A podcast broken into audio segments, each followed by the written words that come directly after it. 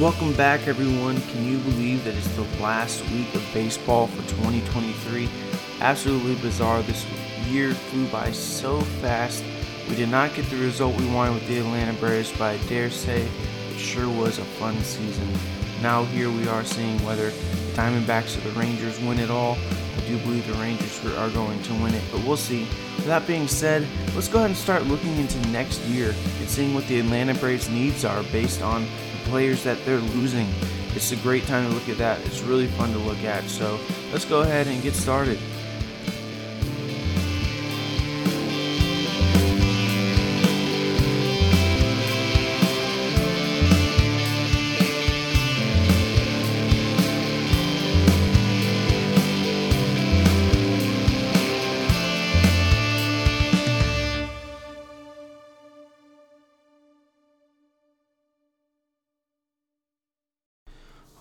Right.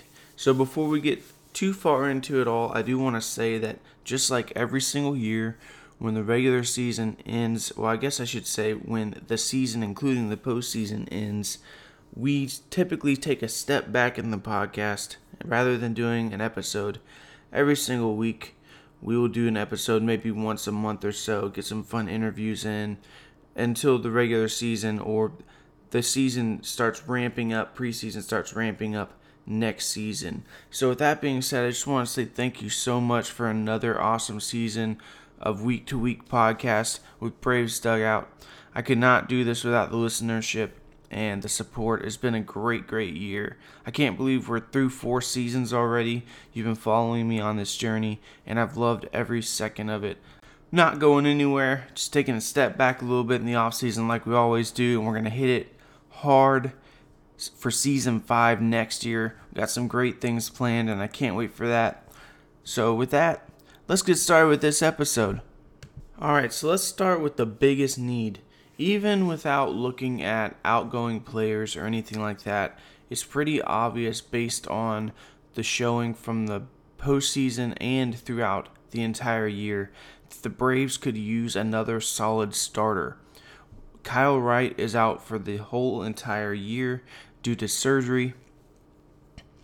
We don't know if we can count on Bryce Elder. Yeah, he was awesome in the first half. He was an all star. But over the past, or I should say his last 15 starts, he was horrible. He was absolutely horrible. He had an ERA that was almost five and a half, eh, with a FIP that matched a whip or walk plus hits per inning pitched of 1.4 ish. And he's not the type of guy that you can depend on for an entire year. I'm still shocked that they started him in game three. I understand, well, who else would they would have started? Uh, an opener. They had one of the best bullpens in the league. They should have gone that route. Okay? Um, it didn't make any sense for them to pitch Bryce Elder in that situation, and he's not the type of guy you can depend on. I hate saying that because it was really cool to see how excellent he did the first half of the year. We all were rooting for him, but he's just not that guy. At least not right now. Not the guy. Well, let me put it this way. If he's your fifth starter, cool. Awesome. He's not your you do not want him to be your number 3 starter uh, in your rotation. Yes, the Atlanta Braves led the league in wins above replacement as an entire roster, and they were top nine in the starting rotation. However, Spencer Strider had 5.5 wins above replacement of their 11.7 wins above replacement. So if you have one pitcher that is worth 47% of your rotation's wins above replacement, is very, very top heavy. And on top of that, the Atlanta Braves ended up starting 15 different pitchers as a starting pitcher last year. That's cool that they had such great depth that they were able to do that, and that works well in the regular season, as we saw. But the fact of the matter is that the Atlanta Braves starting rotation was ninth best in the league, which is good considering they started 15 different pitchers. However, it was masked by the fact that they had the best offense in the league. So their their rotation did not need to be exceptional. Okay, uh, but when you when Bryce Elder is your third best, you're in you're in a you're gonna have an issue. we have a few question marks here. Is Charlie Morton to come back? There's a club option on him, so that means the Atlanta Braves could bring him back if they want. People can talk as much smack as they want about Charlie Morton. He had the best curveball in the league this year, and he would be the third best pitcher on the Atlanta Braves easily, without question. And he would probably be a top three guy on most rotations in the league, even on the Phillies, who had the best rotation in the league, he would probably be their fourth best starter. So it's not like Charlie Morton would be an ace, and I think that's what it was. Is a lot of people were expecting him to be like a top of the rotation guy. He's not anymore, but he's still a competent pitcher and well worth the 20 million the Braves would pay him with the club option. But what we don't know is if he's going to retire or not. And like we already stated with Kyle Wright, he's out for the year. Does not look like Mike Soroka is a guy that you can bet on. It would be cool if he came back and was a good number four, number five guy. We don't know if that's going to happen. We don't even know if they're going to offer him his final year of arbitration or just cut him. We don't know that yet. There's a lot of questions. Dylan Dodd, Jared Shuster do not seem to be the guys that you can count on to be a number three or number four starter. AJ Smith Shawver, yeah, he looks like he could be an option. The Braves could have traded him this past trade deadline but decided to hold on to him. That to me points to them wanting to use him soon rather than later. Or it could just be holding on to a trade piece, but the fact that they were pushing for a World Series last year, they had a solid trade trip in him and decided not to go that route. That tells me that they were planning on using him. So he could be an option. But even with all these question marks, we're talking about what's who's our fourth starter. You know, who's the third starter? And we don't even have a fifth starter. You don't have to have a fifth starter, but if you want to go far in the regular season, take some pressure off the offense, and then when you do get to the postseason, you definitely want a third starter that's elite to be successful. We've seen it with the Rangers. Uh, the Phillies, they beat the Braves because of their rotation. I mean, the Braves had the best offense in the league, and the Phillies, who had the best rotation, shut them down. And we saw it firsthand. You have to have uh, three very good pitchers to be successful in the postseason, and the Braves did not have that this year. We don't know if Max Fried will continue to be healthy. It's his last year. So, what are the Braves going to do? Are they going to add a starting pitcher for the long haul? That gets expensive. All right. Are they going to just have a placeholder? Are they going to do both? Either way, they have to add to the rotation. And so I want to talk a little bit about some guys that are some options in the rotation. What I mean by that is we already talked about AJ Smith Shawver could be an option. Bryce Elder might be in the mix for the fifth guy. I would say that he probably is. But what are some free agent options that the Braves could bring in. There's always the possibility of a trade as well, but let's talk about realistically what the Braves could possibly do with the starting rotation from the free agent market. We know that that's not typically the route that the Braves take, but it's something we can look at. The top names available on the free agent market is Shohei Ohtani, which we know is not going to happen. Yoshinobu Yamamoto, who is going to be a top free agent from Japan this year. Also, Braves are not known for pursuing Japanese stars. I mean, it could happen, but odds are slim. We got Julio Urias, Aaron Nola, Blake Snell, Sonny Gray. Those are the top pitchers available this offseason. I don't really see the Braves pursuing them because all of them are going to be really expensive, and the Braves are already really close to the th- the threshold as far as the luxury tax goes. Do they want to push it over to to go after a World Series because of the insane offense that they currently have and push them over the edge with the elite rotation. We'll see. I don't see it happening, but it would be awesome if it did. I mean, I wouldn't complain, of course. I just don't see it happening. But what I, want to go through right now is look at players that could potentially leave the Braves, okay? Or really just the, the decisions that the Braves have to make. So the Braves have option decision, decisions on the following players. They have a club option on Charlie Morton, like we already talked about. A club option means the Braves get to decide if they tender them a contract. They also hold a $9 million club option on Eddie Rosario. This is one of those things where do the Braves want to pay $9 million for Eddie Rosario? Rosario, a lot of people gave him hate this year. And, I mean, I don't know if it's because he was the. I mean, I know why it was. In the offense that was insanely good, he was really the weakest link. Although he did have a 1.1 wins above replacement, he had 21 home runs, $9 million for 1.1 war player post free agency is right on par with how much a player of Eddie Rosario's talent level or production level would cost.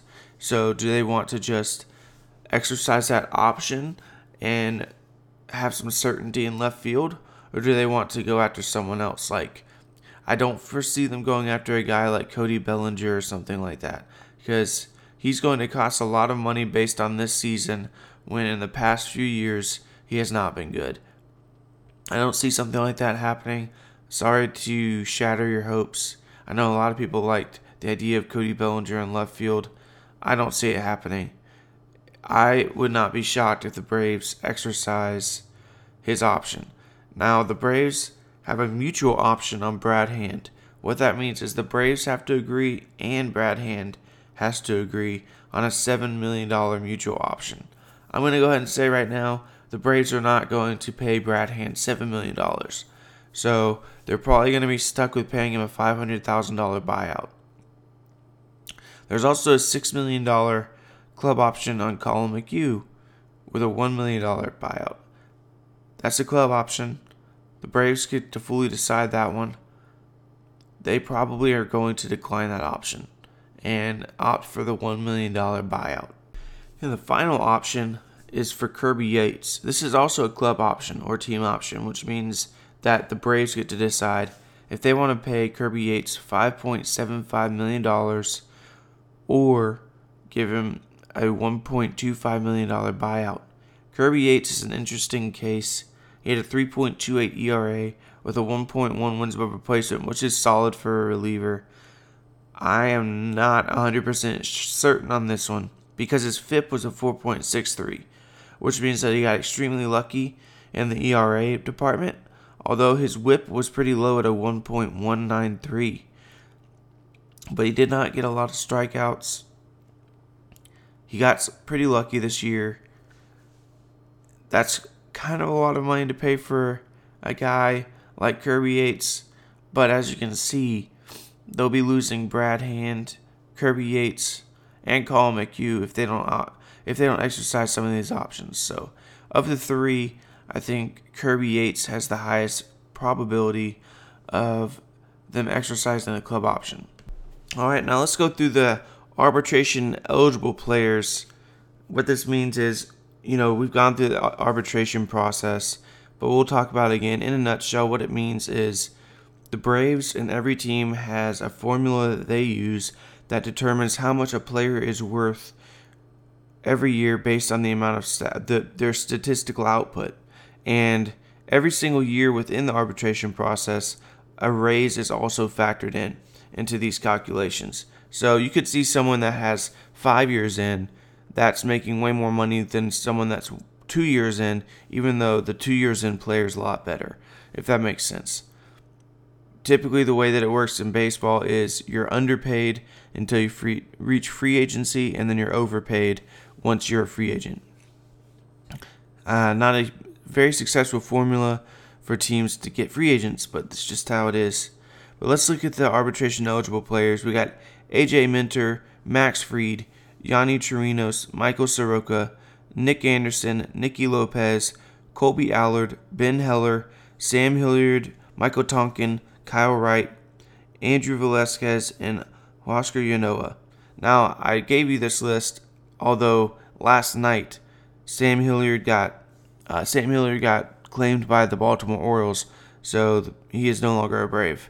So I just uh, just wanted to point that out in case you didn't get that news.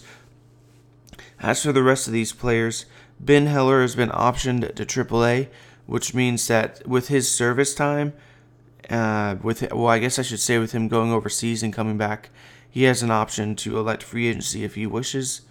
And then Andrew Velazquez, uh, 3.033 years of service time. He does not have that option. he is owed $740,000. So he will most likely accept this outright assignment and be on the Braves AAA squad. The rest of the guys, it'll be interesting to see. Michael Soroka only is owed $3 million. They might want to keep him around for that 3 million just to see if he can come back. He obviously did not pitch well when he came to the majors last year, but only $3 million for a guy that used to be really good might be a gamble the Braves want to take. Max Fried is obvious, AJ Minter is the obvious, but the rest of them, uh, it'll be interesting to see. Michael Tonkin might come back. He's only would only be the projected amount is one million dollars. Kolby Allard probably be cut. Nicky Lopez, unfortunately, will probably be cut. Nicky Lopez will be owed $3.9 million. That's the projection. And then you have Nick Anderson. He'll probably come back at 1.6 million. Yonny Chirinos is going to be an interesting one. The Braves traded for him knowing that he was still eligible for arbitration this year. So does that mean that they're going to bring him back in a in a relief role and maybe spot starts here and there? He'll cost two million dollars. That's the projection after five years of service time. Do they want to gamble on him? He was not exceptional when he pitched for the Braves, but they they saw something in him. Their analytics department saw something in him. Are they going to keep him around for two million and see if they can fix him and get him back to what he used to be? That is going to be interesting to see for me. For two million dollars, there's a reason they traded for him, knowing that he had this arbitration eligible year left. Are they going to tender him a contract? It'll be interesting to see. But most likely, the most, the highest odds are Chirinos, Soroka, Lopez, Allard, and uh, Ynoa are probably the ones that have the highest probability of not being tendered a contract. And what that means is the Braves just don't offer them the money and let them walk. There are free agents on the team this year Joe Jimenez, Kevin Pillar, Jesse Chavez. Those are your those are your free agents. Pierce Johnson was going to be a free agent, but as we know, the Braves signed him to a two-year deal, which I was absolutely stoked about. His peripherals were amazing when they brought him over from the Rockies. Well, I should say, when I say amazing, I mean showed that he was way better than what he was doing. And then he came onto the Braves and absolutely dominated. So I'm ex- I'm really excited that the Braves kept Pierce Johnson around. I'd like to see Joe Jimenez come back if they can get him back because he was really really good for most of the year. He had a few start or uh, starts. He had a few appearances here and there where he was not exceptional, but overall he was really freaking good this past year with a 3.04 ERA, 0.9 wins above replacement. I was a big fan of Joe Jimenez. I'd like to see him come back. But as you've probably deduced, other than the starting rotation, which we've already covered, the other area that the Braves will need to add is relief pitching. And that's every year. Every team always could use more relief pitching. It's just the way it is. That's why you always hear people say, man, you know, a lot of athletes say, man, I wish I would have just played baseball. It's because with the rotation of relief pitchers that go through the league, you have the highest probability of being a pro baseball player than any other pro sport, it seems like. Just because so many, there's so much turnover with relief pitchers in the league. Meaning, yeah, you could make the league easier, but you could also not stay in the league just as easy. Uh, it's very, very hard to stay on a major league roster. It might be easier, but I don't. I would argue that it might not even be easier because of the minor league system. There's so many players in the minor league system. But either way, that's a discussion with that I don't have enough data to have. But I'm just saying there's a huge turnover with relief pitchers because they're so volatile. And to get a good bullpen is extremely hard to do. That's why teams are always, always, always looking for bullpen help and it's no different this year for the Braves. They need bullpen help, they need rotation help, and another big question is what are they going to do with Eddie Rosario?